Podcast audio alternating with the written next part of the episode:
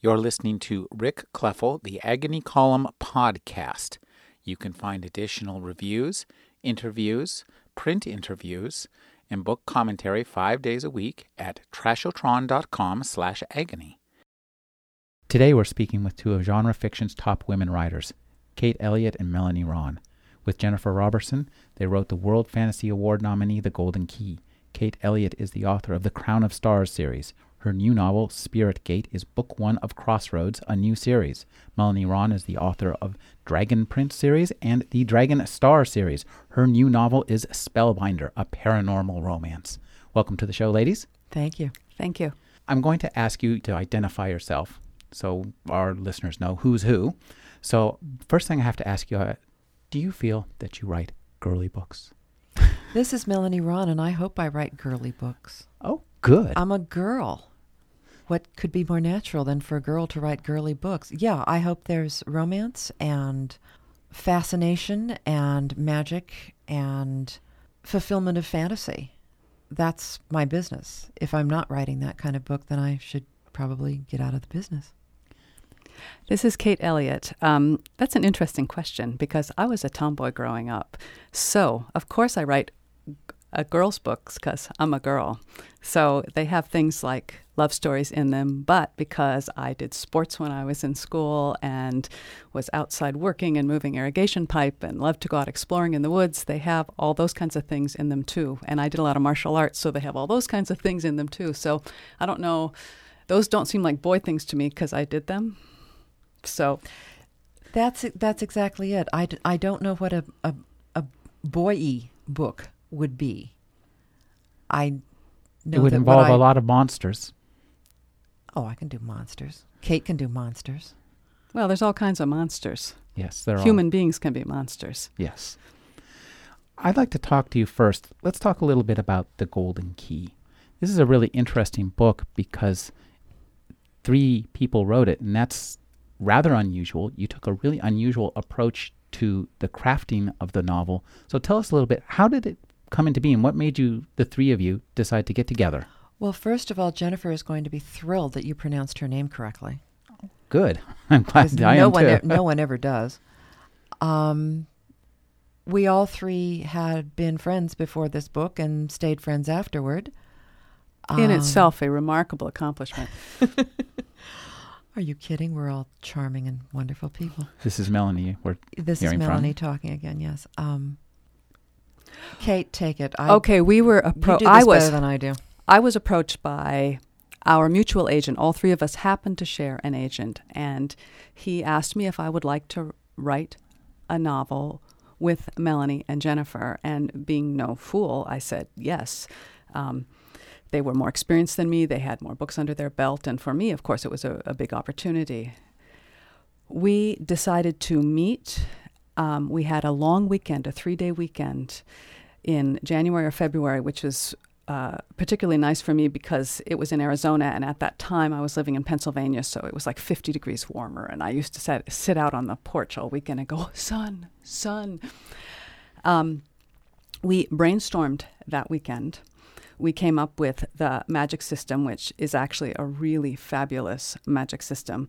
We came up with the overall plot, and we also determined that we were going to write this, and this was Melanie's uh, in, at Melanie's insistence, that we would write a generational novel. We would each write one generation, so that not not a braided novel where we interwove stories between each other, but we would each write our own little novella, and that way we would kind of stay out of each other's hair, and that would allow us to not get in any fights uh, over characters no, doing things or other. No toes got stepped on.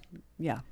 Uh, because of the, the generational thing. Actually, I, I just remember the, the, the facts that I got asking if I wished to join you two in writing this book came to me while I was at a hotel in uh, Athens, Greece. And the, the nice people at the front desk were terribly impressed that I was getting a fax from something that said Literary Agency, New York City, New York. And then, of course, I had to ask them if they had a, a typewriter that, that spoke English so I could type a response back, and their typewriters only spoke Greek. So I had to handwrite a response, and they were still in- incredibly impressed that they had to send something to a literary agency in New York City. Tell us a little bit. How did you do the research for this novel? Kate, We uh, did you each contribute? Did you like set up a database where you all three could look at it? All or? three of us knew quite a bit about about art. We all had um, liberal arts educations, and uh, we all knew what artists we adored, and we had an idea of how the process the process of fine art might take place, but we're rather dubious about describing it. We read as as far as we could into um, the experiences of artists. But when we sent the manuscript to Michael Whelan, who did the cover, and the cover is breathtaking, um, we told him um, if there's anything in here that makes you laugh hysterically, please let us know so that we can fix it. It turns out that process is there are common elements to process whatever sort of art you're doing, whether it's um, painting or sculpture or music. I've um, or acting. One of my favorite programs is Inside the Actor's Studio, and listening to Al Pacino or Dustin Hoffman or Chris Noth, um, or Barbra Streisand describe their process of creating a character and getting into um, a movie or a play or whatever it is, there are definitely things that I can identify with as a novelist. Kate Elliott. I um, also bought, and I'm not sure if the others did, a copy of a book whose name I can't now recall, which was a book just detailing the methods used by the old masters. And that, that allowed me to get the vocabulary. I don't have as much of an art history background as Melanie, so more of this was opaque to me. Um, I also happen to have a friend who has painted, and I did give him a copy of a draft and said, please, you know, tell me things that I should put in. And there was actually um, one scene that I altered a bit because of some of his feedback, and it's a scene toward the end where a person is about to be uh, put away in prison, as it were, and he's kind of has a last few moments to speak to the person he considers his his his final and really only apprentice, and because of the suggestions of this person, I realized that what he would tell her are all his little secrets mix this with that and you want to use this for you to get a good orange and that's what he's doing through through that scene as he's being taken away and i wouldn't have come up with that on my own One of the things that's interesting about this book is it's described as a trilogy in one volume, which is very Has it been yes. very interesting. The only time I've ever seen it as a trilogy is in the German edition because the thing is 337,000 words long.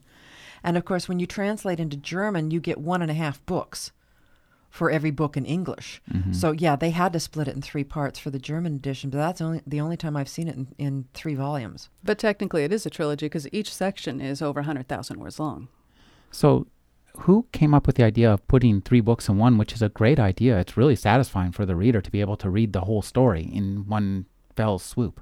I'm I'm so glad it, that you found it satisfying. It was. It's far more satisfying. I, few things are more frustrating than starting the trilogy and then having reading the first two books and having to wait four years for the third book and you're going, uh, what happened? Oh, Yeah. well, waiting 10 years, as some of my readers have been doing for the third volume of Exiles, which I will write. I promise I will write it. Um, mainly didn't because s- I want to find out what happens. we didn't set out to write a trilogy it's just because we did it as a generational story and that we were actually supposed to each write a novella but naturally none of us could actually write a novella we each ended up writing a short I mean, what really. was for us a short Have- novel Have, you seen our other books? yeah. and that's why it seems like a trilogy in one volume because we're all long-winded. And how did you create a, a kind of a, a more unified prose? There, there's clearly differences between each of the parts. Did you guys edit one another's parts at all, or read through them? Tell tell me how that process worked. we all we all write similar things in that we use quasi medieval worlds and we're very direct with our prose. Um, yes, we each read over the other's parts and um, for instance, pointed out that you're using the same word 12 times on one page, which is probably not a good idea. That's one of my tricks. Um, probably written on a night when I when it was four in the morning and I really wasn't paying attention. Um, we did not consciously go through to smooth it out, as you say, and um, make it sound like one writer. One of the things we consciously did was to say, whoever that whoever you bought this book to read, whether it was Jennifer or Kate or me, we wanted you to get the full experience of that author. And I think by and large we succeeded in that. I also think there was a funny gestalt going on. The three day weekend where we brainstormed was amazingly productive. And I think that because we had gotten into a groove of dealing with this world together, that the way we wrote somehow mm-hmm. kind of snuck closer to each other. There's also one chapter in my section, which is the final section of the novel, which is told from the point of view of a character who otherwise only appears in Jennifer's section. So I wrote the basic things of what needed to be done. Um, what she had to do in that. And then I had Jennifer come in and tweak it because the other thing going on, of course, is in my section, it's 200 years later. So she came in and tweaked it and gave it a slightly more archaic feel mm-hmm. compared to the way I had been writing the the quote unquote modern section. One of the things that was really interesting to us that we realized afterward is that we each had both the hardest and the easiest job. Jennifer had the hardest job in that she had to set up the whole world, but she had it easiest because she didn't have to resolve anything. Now, didn't the other Kate had the hardest job because she had to resolve everything, but she didn't have to set anything up, which was the easiest job. I had the easiest job because I had the middle. I didn't have to set anything up. I didn't have to resolve anything. I also had the hardest job because I'm the one who had to keep you reading. Now, didn't the three of you discuss the overall arc of the story? Oh, yes. Okay. Yeah. We, we knew we knew what linked the story we knew the, the course of what was going on and then we had so we had three smaller arcs and then the bigger arc that tied it all together. Fascinating. And it was nominated for a world fantasy award. It was. Yes it was. That was a very great honor. Yeah. I'd like to talk to you about being women in the publishing world the fantasy world. Tell me a little bit do you think that women writers get treated differently? I mean, do your books get marketed differently? Kate, tell me first. You're you look like you're wow. Um, it is the received wisdom that, with the exception perhaps of Annie McCaffrey, um, that the best-selling fantasy authors are men. And I have heard it said that it will always be men because they appeal to a demographic who may not be willing to pick up books that are written by women. Um, it I I don't know. Uh, Melanie, do you have any? Melanie Rawn? I don't. I don't buy that. I think that. Well, aren't any, most aren't most readers women these days? That's what we're told. Any guy who doesn't pick up a book because it's got a girl's name on the cover is a moron. A good story is a good story is a good story. I mean, I don't care if it was written by a transsexual. You know, um, I don't actually know any stories that were written. I'm sure there are some, but why the name on a on the cover, whether it's male or female, should matter, I have no idea. However, if you look at the early writers of science fiction or fantasy who were women, Leigh Brackett, tell me whether Leigh Brackett is a male or female name. Tell me whether Andre Norton is a male or a female name. I think, and I have nothing to support this, I think they were careful. I think, I think they absolutely knew. were careful. Yeah. Look at Alice Sheldon, and yeah. who who wrote as James Tiptree. Yeah. And who wrote as a man, and whose work was accepted and considered all this one as it as it should have been, as a man, and who gained a certain level of acceptance as a man. If she had come into the field in those days as Alice Sheldon, ah, I have my doubts. Now, how much things have changed today, I think they've changed a lot. Yes. When I was a girl, there were almost no female heroes in the kind of novels I like to read. Those were all boys' adventure, you know, boys got to do all the things that seemed fun. And if there were girl books, they did girl things. I don't know what. Um, and certainly that has changed. Uh, there are a lot more girl heroines out there or women who are main characters in novels. I mean, the field has changed radically in the last 50 years. Melanie? Yes. how, how how do you think the the fantasy field has changed for for women? I, to my mind, it seems that the majority of, of readers are supposedly women, and I'm surprised to even hear that men outsell women. It's it's kind of surprising. Who, who are the that men outsell male writers outsell? Well, uh, male fantasy writers. Well, they absolutely do. Oh. Jordan, Goodkind, Tad Williams, Mm. George Martin. That's right. Well, these guys are all on the bestseller list. Exactly. Yeah. Tell us a little bit about fantasy as part of the publishing world. It, it outsells science fiction. Good. But it doesn't outsell romance. It doesn't outsell romance. Not by a long shot. So, fantasy is now incorporating a lot more elements of romance, isn't it? There has been uh, some movement in the field to try to branch out in and, and gain that kind of women's fiction audience as I understand it. Um, the publisher Harlequin started a couple of lines, including one called Luna, that was specifically to try to pull fantasy into a romance readership or a romance readership into fantasy. And I think they've had some successes and some failures. Uh, and there have been other lines, and, and of course the whole paranormal. Let's uh, let's talk about paranormal yeah. romance, uh, Melanie. Well, you wrote I- a paranormal romance. Why? I don't know that I wrote a paranormal romance because my agent and I spent weeks trying to figure out what this thing was.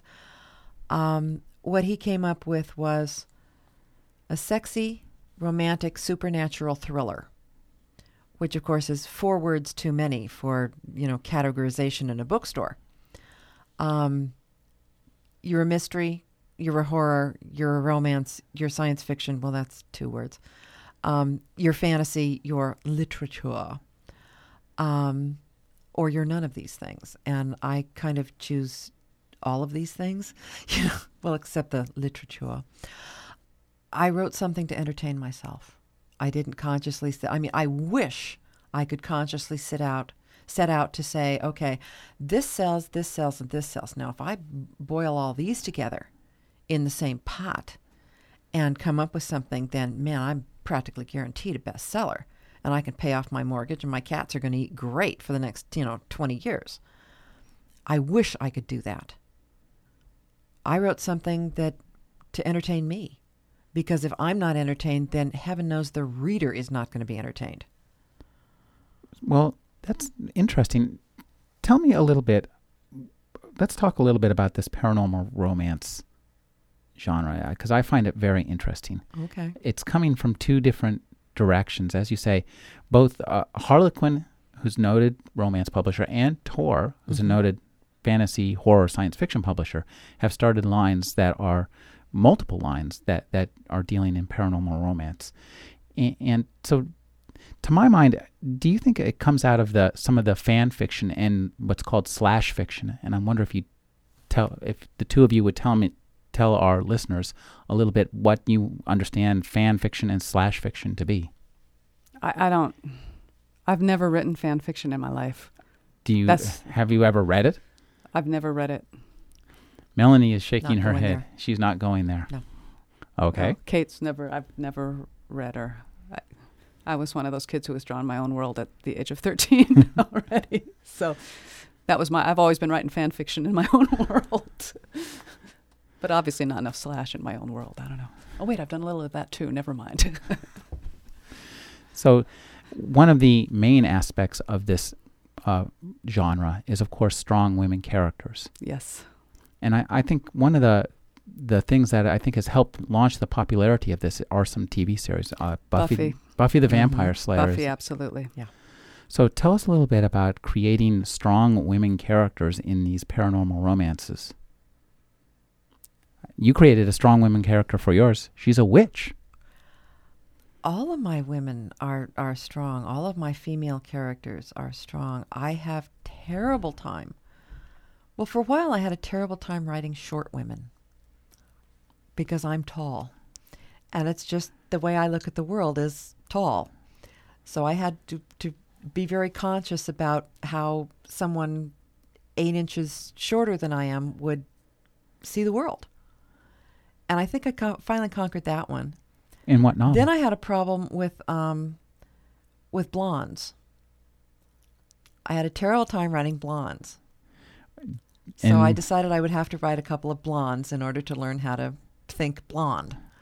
And I, I did that one pretty well. well, how, how did you I change your haven't thinking? challenged I haven't challenged myself to write a weak um, doormat female.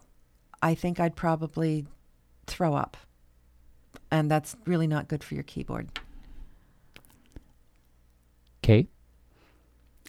I think I've always written strong women. In um, Spirit Gate, actually, I went out of my way to write as my main female point of view character a a young woman. She's only seventeen, who has no athleticism, no martial arts. Because what I really I tend to write more athletic women or women who have a lot of uh, who, who who can fight or who can handle themselves physically or who are physically strong. Um, but in this case, I went out of my way to write one who had a different s- forms of strength, some uh, emotional strength, and I, I did that deliberately to try to write against type for me. So I normally write reasonably strong women or very strong women.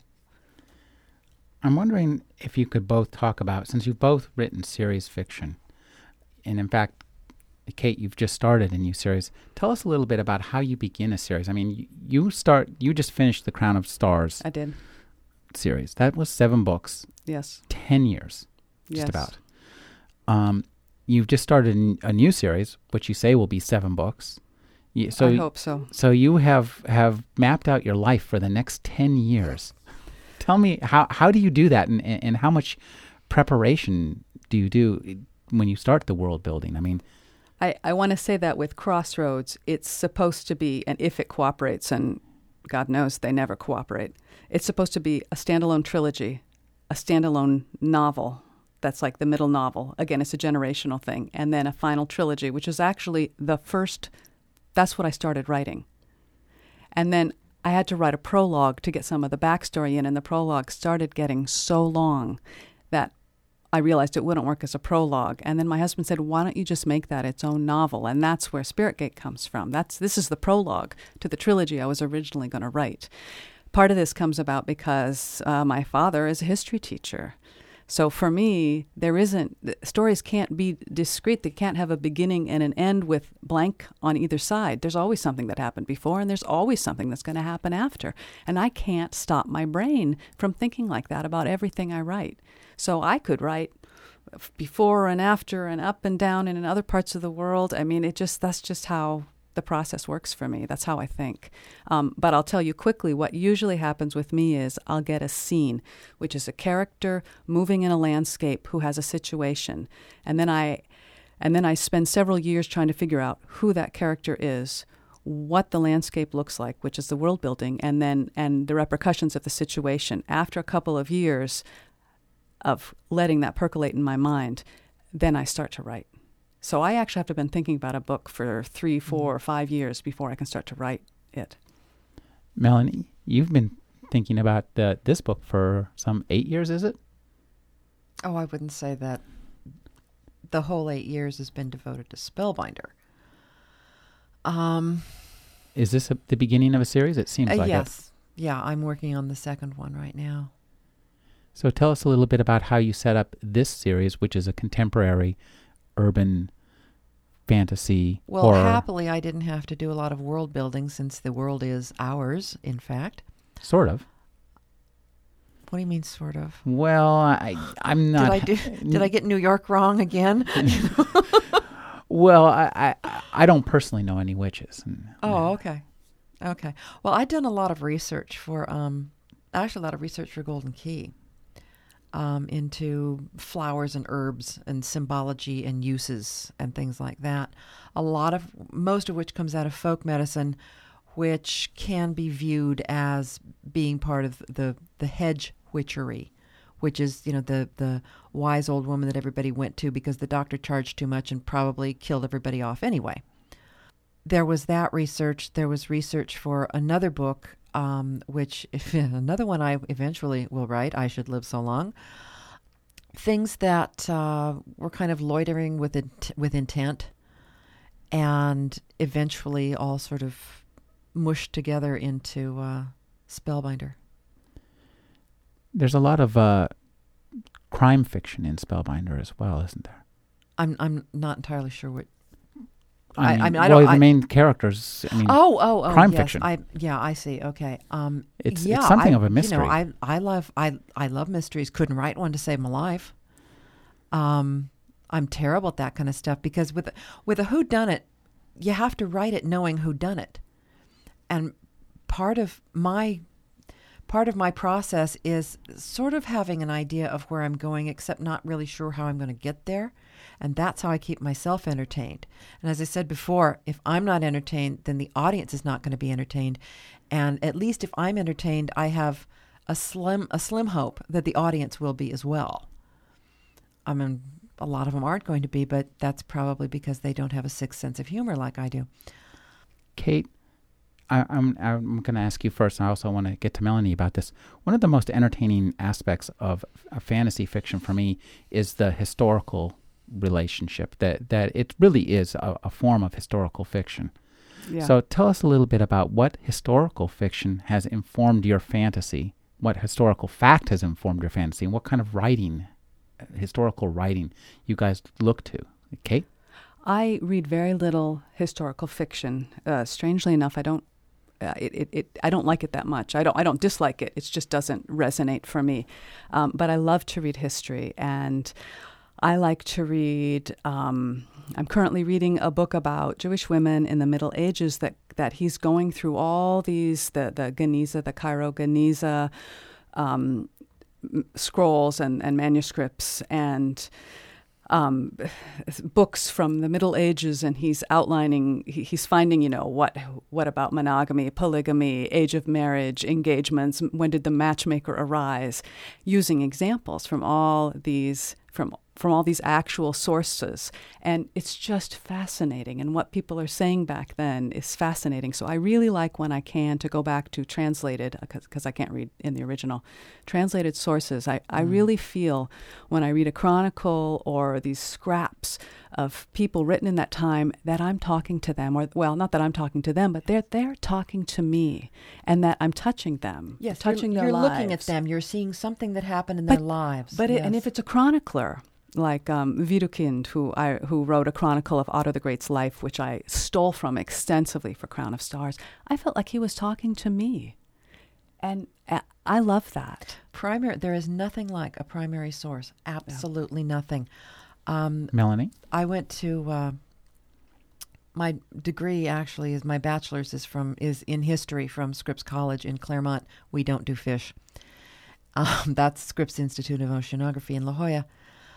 Um, and I was fortunate enough to be able to catalog a collection of letters that had been sent to and sent by a woman who had worked as a donut dolly in World War II. Now, these were the young women who worked with, they were part of the Red Cross. They were not nurses, they were not administrators.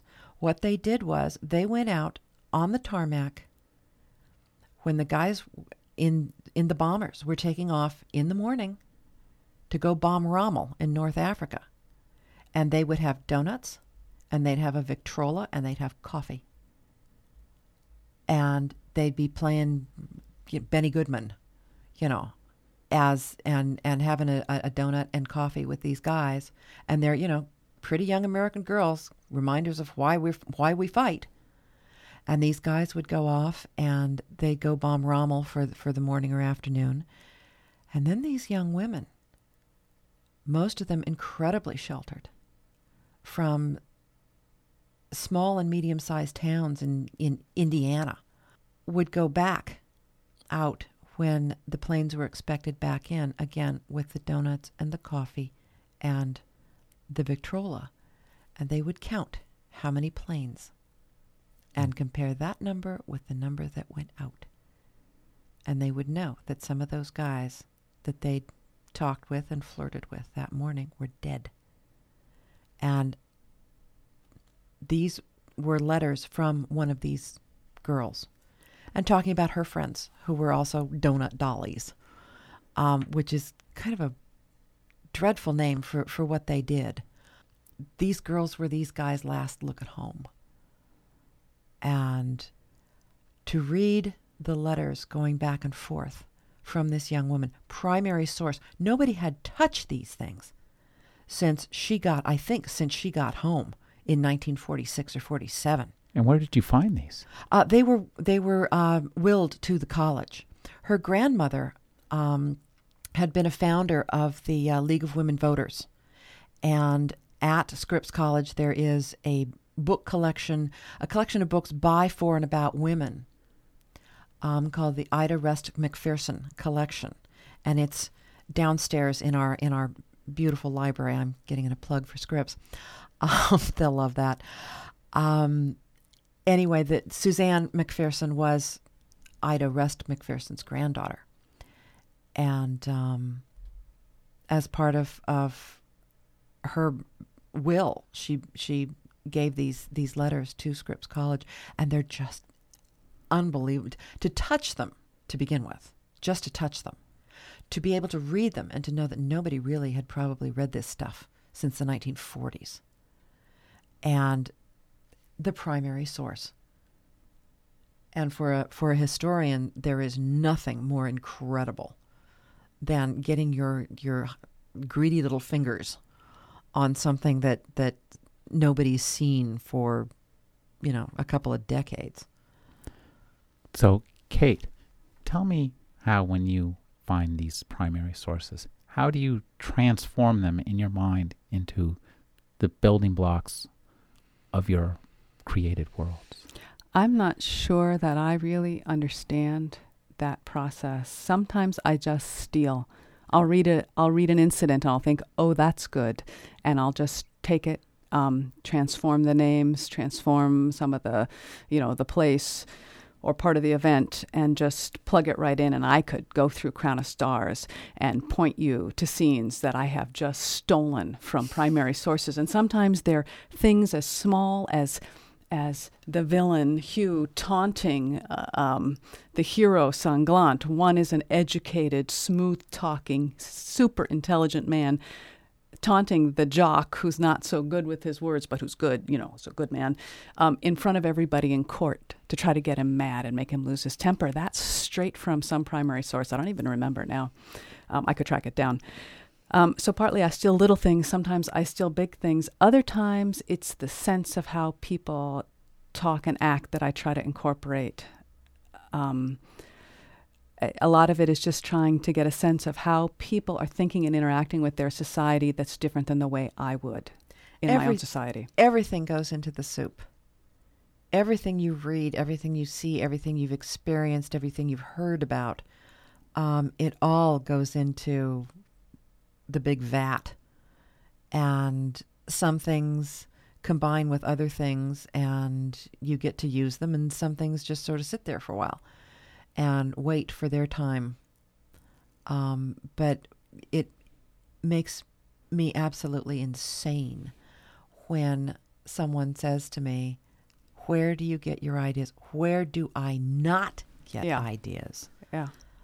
Everything, everything. Any day I might stumble across something and I'll go, Ooh, I like her hair. I'm going to use that someday. Or someone's interaction will trigger something in me, or I'll be reading something and something suddenly will pop out at me that I think, Oh, that was just the piece I was looking for to finish the way their house looked. I, I mean, it is true everywhere, everywhere.